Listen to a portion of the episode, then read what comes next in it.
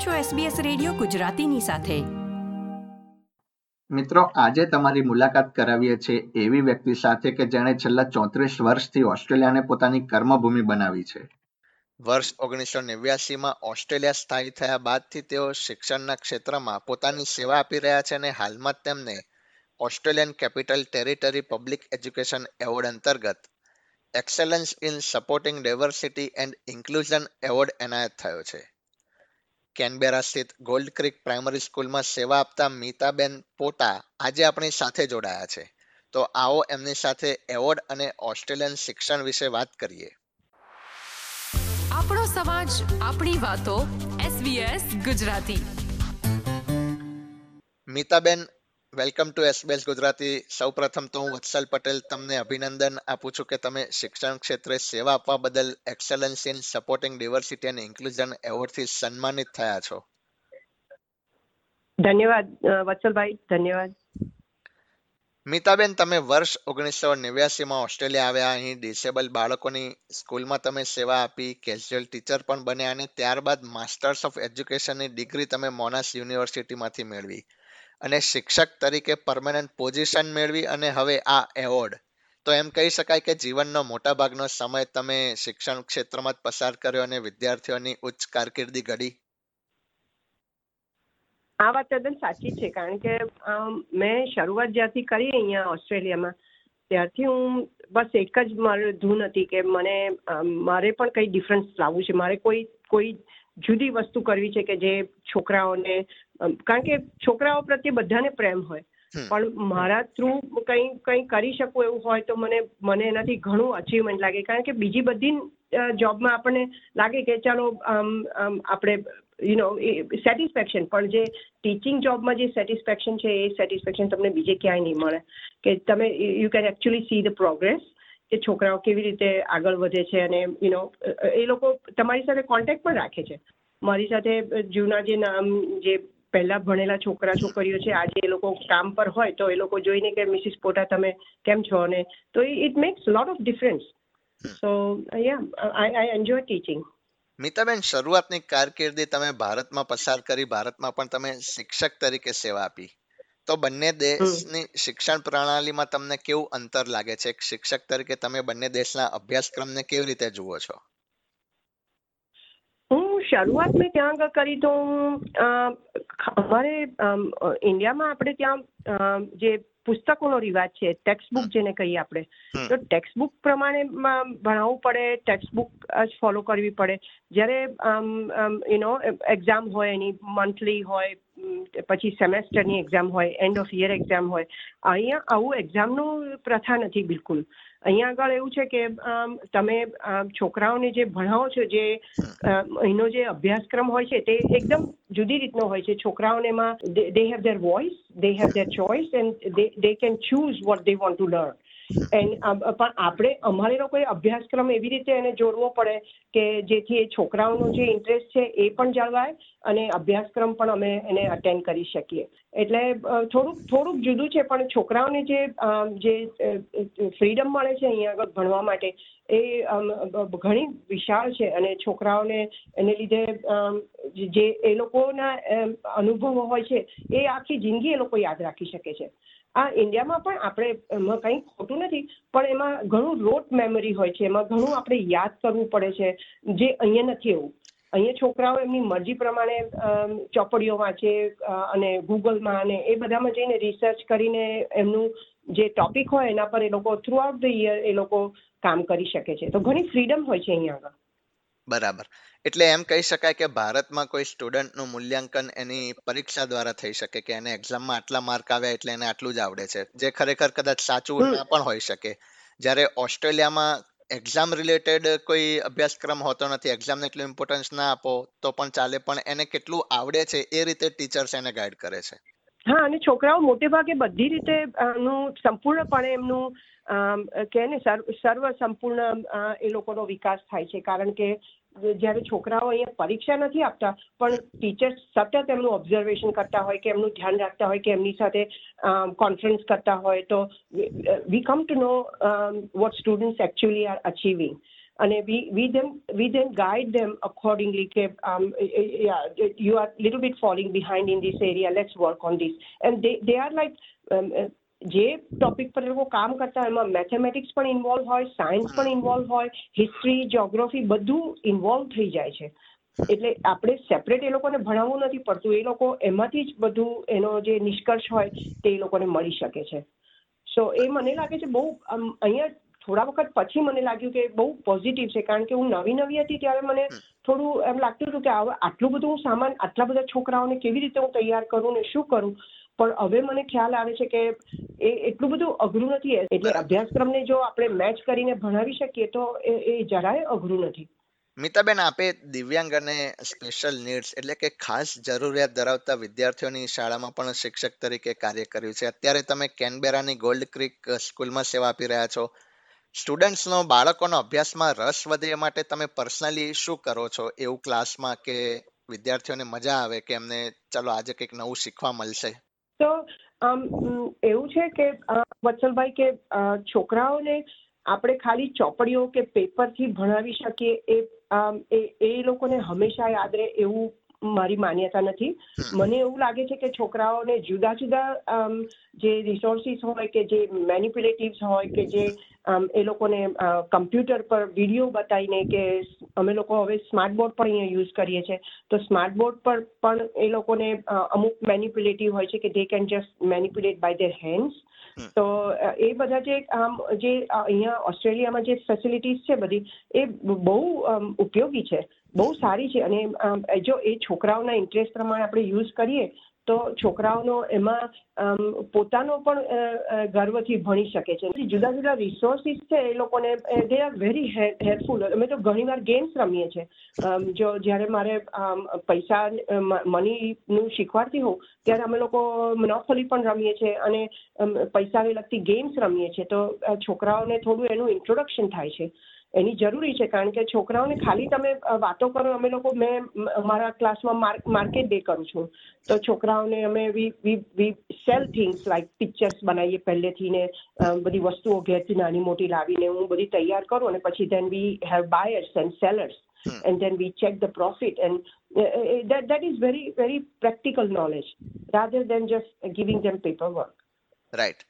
અને આપ યર સિક્સમાં શિક્ષક તરીકે સેવા આપો છો. એટલે એમ કહી શકાય કે યર સિક્સથી જ વિદ્યાર્થીનું એક ઘડતર થતું હોય કે એમની આગળની કારકિર્દીનો એક પાયો નંખાતો હોય. હા, યા ઓફકોર્સ કારણ કે એ લોકો હાઈસ્કૂલમાં જાય ત્યાં સુધી જો તમે એ લોકોને વ્યવસ્થિત એ લોકોનું જ્ઞાન બેસિક જ્ઞાન જે છે તે લોકોનું બરાબર ના વિકસી શક્યું શક્યું હોય તો એ લોકોને આગળ જતા ઘણી તકલીફ પડે છે. મારા હસબન્ડ ઓસ્ટ્રેલિયામાં પ્રોફેસર છે અને ત્યાં યુનિવર્સિટીમાં ભણાવે છે ને એ પણ એ જ કમ્પ્લેન કરતા હોય છે કે જે છોકરાઓ આવે છે એમની પાસે એ લોકોને બેસિક જ્ઞાન જ નથી હોતું. તો પ્રાઇમરી સ્કૂલમાં જો તમે એને શીખવાડો નહીં બરાબર તો હાઈસ્કૂલમાં પણ આમ તેમ જ એ લોકો પેલું અધૂરું જ્ઞાન સાથે પહોંચે. અને અધૂરા જ્ઞાન સાથે જ્યારે એ લોકો યુનિવર્સિટી જાય તો પ્રોફેસર લોકોને પણ ઘણી તકલીફ પડે. મિતાબેન એક રસપ્રદ કિસ્સો છે તમારી શરૂઆતની ઓસ્ટ્રેલિયન જીવનની સફરમાં કે તમારો જે તમે કારમાં જરૂરી સાધનો સામગ્રી કે રિસોર્સિસ રાખતા હતા અને તમને જ્યાં પહેલા ક્લાસ લેવાનો આદેશ મળે ત્યાં તમે પહોંચી જતા હતા તો એ શું છે? વિસ્તારથી સમજાવશો?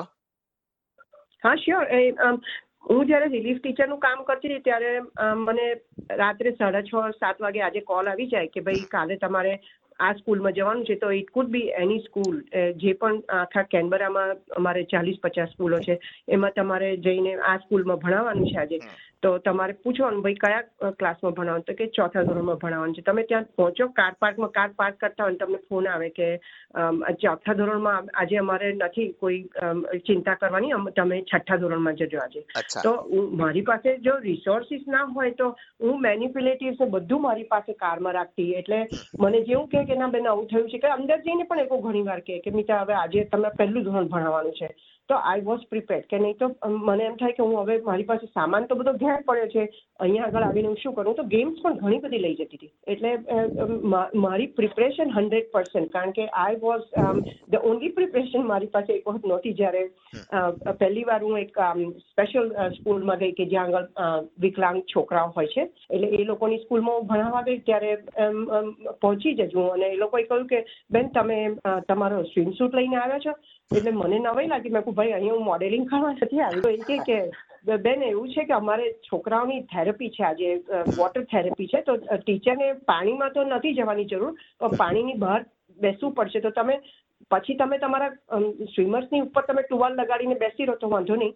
પણ ત્યાં તમારે સ્વિમિંગ માટે તૈયારી રાખવી પડશે. જસ્ટ ઇન કેસ તમારે કોઈને બચાવવું પડે કોઈ ડૂબતું હોય છોકરું અનકમ્ફર્ટેબલ તો મને એ લોકોએ કહ્યું કે અમે તમને વીસ મિનિટ આપીએ છીએ, તમે ઘેર જઈને તમારા લઈ આવો સ્વિમ સૂટ નહીં તો તમારો દિવસ કેન્સલ કરવો પડશે. હું તો જઈને તરત વીસ મિનિટમાં આવી ગઈ અને મેં કર્યો એ દિવસ. એટલે એવું છે, તૈયારી રહેવી જોઈએ તમારી પાસે. મિતાબેન, વિદ્યાર્થીઓને એમની જરૂરિયાત પ્રમાણેની સુવિધાઓ મળી રહે અત્યારે, એ તમે કેવી રીતે સુનિશ્ચિત કરો છો? અમ મેં મારું પોતાનું રિસોર્સ આમ ઘણા બધા ભેગા કરી લીધા છે. તો આટલા ચોત્રીસ વર્ષથી કામ કરતી હતી તો મેં થોડા બુક્સ ને એવું બધું. અને પ્લસ આમ મારી પાસે થોડી ઘણી ગેમ્સ જે છે જે to target kids with um their learning તો એ ટાઈપની જે બધી ગેમ્સ છે કે જે એને એ લોકોને હેલ્પફુલ થાય કે એ લોકોને માટે કલરિંગ જે ટાઈપના છે કે એ લોકો નંબર શીખી શકે કે એ રીતનું જે બધું આમ આમ છે તે ઘણા લોકોને આંગળીઓમાં એ લોકોની એટલી મૂવ નથી થતી ફાસ્ટ તો એ લોકો માટે મેં નીટિંગનું થોડું કર્યું છે કે પ્લાસ્ટિકના પેલા શળિયા હોય અને ઓલ્સો સોય ને બધું મળે છે. તો બેઠા બેઠા તો એ લોકોને લાગે છે કે અમે ભરતકામ ભરત કામ કરી રહ્યા છે કે નીટિંગ કરી રહ્યા છે. ઇન રિયાલિટી એ લોકો એમના આંગળીના જે મુવમેન્ટ હોય છે એ થોડી સ્ટ્રોંગર થાય છે. એટલે આ બધું ભેગું કરવા માટે મને વર્ષો લાગ્યા અને આઈ મસ્ત છે કે મારી પોતાની એટલી કેપેસિટી નહોતી કે મને આટલી બધી ખબર પડે. પણ હું જ્યારે બીજા ટીચર્સને હું રિલીફનું કામ કરતી હતી, ત્યારે બીજા ટીચર્સને જોઉં તો એમની પાસેથી ઘણું શીખી. અમારા પ્રિન્સિપલ હોય, જે અમારા સ્ટાફિંગના ઓફિસર હોય, એ બધા બહુ મદદ કરે. મારા હસબન્ડ સાથે વાત કરું, મારા છોકરા પણ અહીંયા મોટા થયા. એ લોકો સ્કૂલમાં શું કરે છે એમની સાથે વાતચીત કરીને બધા રિસોર્સિસ ભેગા કરવાનું જે મેં ધીમે ધીમે ટેવ પાડી એ એમાંથી પછી મને લાગે છે મને ટેવ જ પડી ગઈ કે હું બહાર નીકળું એટલે મારો વિચાર એમ જ હોય કે હું મારે આ શું રિસોર્સ તૈયાર કરવું છે આ નેક્સ્ટ ચેપ્ટર માટે. મારા છોકરાઓ ઘણી વાર કે મમ્મી તને સ્કૂલના છોકરાઓ વધારે વાલા છે અમારા કરતા. ઘણી વાર એવી વાત પણ થાય. મિતાબેન જો હવે એવોર્ડની વાત કરીએ કે excellence in supporting diversity and inclusion તો આ એવોર્ડ આપને મળ્યો, પણ એના માટે આ ક્ષેત્રમાં તમે કેવી રીતે બીજા સમુદાયના લોકોને મીન્સ કે વિદ્યાર્થીઓને અને સ્પેશિયલ નીડ્સ ધરાવતા વિદ્યાર્થીઓને એક સાથે રાખીને તમે ચાલ્યા? એવોર્ડ વિશે જણાવશો? હા શ્યોર કારણ કે આમ એમાં એવું છે કે વત્સલભાઈ આપણે કામ કરીએ તો આપણે હા મળી ગયું. મને બહુ જ આનંદ છે અને મને એનાથી આઈ ફીલ વેરી હમ્બલ પણ એવું છે કે જ્યારે મેં શરૂ કર્યું, આમ જેણે મને નોમિનેટ કરી, એ લોકોએ, આમ, એમના છોકરા સાથે મેં જ્યારે કામ શરૂ કર્યું મારા ક્લાસમાં તો એ દસ પંદર મિનિટમાં ક્લાસ છોડીને બહાર નીકળી જાય. ગમે તેવી ગાળ્યો બોલે ને આમ તેમ. એને એને એને કોઈ જાતનું કનેક્શન નહોતું ક્લાસરૂમમાં કે ટીચર સાથે. તો મારે એની સાથે પહેલા તો બહુ સારી રીતે બિલ્ડઅપ કરવું પડ્યું પોઝિટિવ એ મને ગાળો બોલે તો પણ હું એને કહું, ચાલ, કાંઈ વાંધો નહીં ભાઈ, તું, મને ખબર છે તને દુઃખ થાય છે, તું ગુસ્સે થયો છે. આપણે પાછા ક્લાસમાં જઈએ ને થોડું કામ કરીએ. એટલે પ્રેમથી સમજાવવાનું બોન્ડિંગ કરવાનું એ બહુ જરૂરી છે આ છોકરાઓ સાથે. ઇટ ડઝન્ટ હેપન ઓવરનાઇટ અને પછી to keep in touch with parents કે ભાઈ આ આજે આવું થયું હતું પણ અમે આવી એક્શન લીધી છે. આજે આમ થયું હતું પણ આજે આમ કર્યું છે તો તમે જરાક એની સાથે વાત કરજો ઘેર પણ. So having that constant touch with parents also that makes it much more much more what you call stronger stronger building of relationship તો હવે છોકરાને હું એની પાસે જઈને કહું કે ભાઈ, જો તું હવે અત્યારે ખાલી બેઠો છે ને તું કામ નહીં કરે તો પછી મિસિસ પોટાને બહુ દુઃખ થશે. તો તરત જ એ કામ કરે છે. કારણ કે એને ખબર છે કે આ જેન્યુઇન પર્સન છે. એ વાતો કરવા માટે ખાલી નથી કહેતા. She is actually feeling sad કે મારું કામ બાકી છે.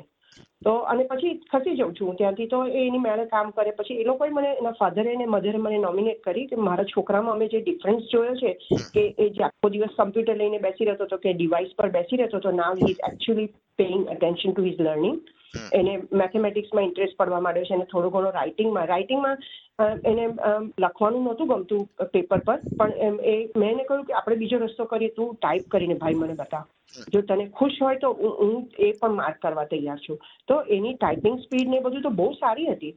બહુ સારી રીતે કરતો હતો. એટલે પછી મેં એના પેરેન્ટ્સને કહેવા માંડ્યું કે તમે એને થોડું ઘેર પણ સપોર્ટ કરો. હું જે અહીંયા કરાવું છું ને તમે ઘેર પણ કરાવો. તો એ લોકોએ જોયું કે આ ટીચર જેન્યુઇનલી ઇન્ટરેસ્ટેડ છે કે અને ઇટ્સ નોટ જસ્ટ હિમ જે સામાન્ય જ્ઞાનવાળા છોકરાઓ છે કે જેમને નોર્મલ લાઈફ છે જેમની એ લોકોને તો આપણે સપોર્ટ કરતા જ હોય પણ આ લોકોને થોડુંક આમ એક સ્ટેપ આગળ જઈને કરવું પડે. બિફોર સ્કૂલ હોય કે લંચ ટાઈમ હોય કે એવું ભાઈ બેસ આપણે બે થોડી ગેમ રમી લઈએ. આપણે બોર્ડ ગેમ રમી લઈએ. તો એ રીતે જે મેં બિલ્ડઅપ કર્યું એની સાથે તો આઈ થિંક એના પેરેન્ટ્સને ઠીક લાગ્યું હશે તો એ લોકોએ મને નોમિનેટ કરી ફાઇનલિસ્ટમાં નામ ગયું ત્યારે મને થયું કે આ તો પત્યું હવે. પછી મેં અમે લોકો ત્યાં થિયેટરમાં બેઠા હતા તો મેં મારા હસબન્ડને કહ્યું કે હવે આ પતી ગયું ફાઇનલિસ્ટમાં મારો ફોટો આવી ગયો છે.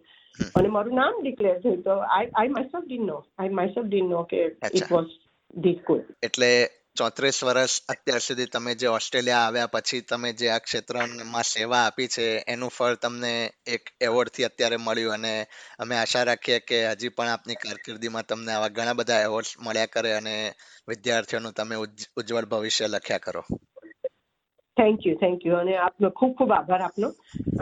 મને મને બહુ જ ખુશી થઈ છે I am very thrill very excited and I'm very humbled as well. I I, I don't know if કેવી રીતે થયું પણ યા આઈ એમ વેરી હેપી હું વત્સલ પટેલ ફરીથી એક વખત આપનો ખૂબ ખૂબ આભાર માનું છું અને એવોર્ડ બદલ તમને એસબીએલ ગુજરાતી તરફથી ખૂબ ખૂબ અભિનંદન. થેન્ક યુ થેન્ક યુ અને આભાર ખૂબ આભાર આપનો આપના સમય માટે. ધન્યવાદ. આ પ્રકારની વધુ માહિતી મેળવવા માંગો છો? અમને સાંભળી શકશો Apple podcast Google podcast Spotify કે જ્યાં પણ તમે તમારા પોડકાસ્ટ મેળવતા હોવ.